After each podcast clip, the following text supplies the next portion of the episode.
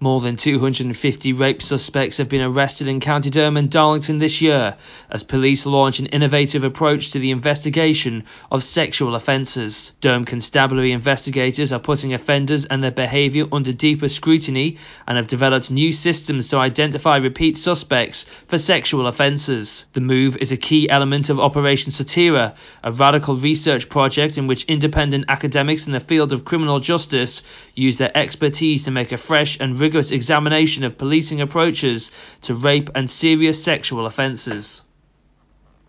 A bold and ambitious new strategy that will shape County Durham's economy over the next decade and beyond has been officially adopted by the County Council.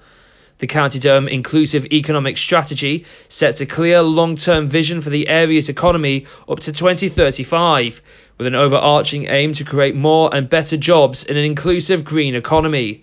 This week, members of Durham County Council's Cabinet agreed to formally adopt the document, which has been developed through County Durham Economic Partnership.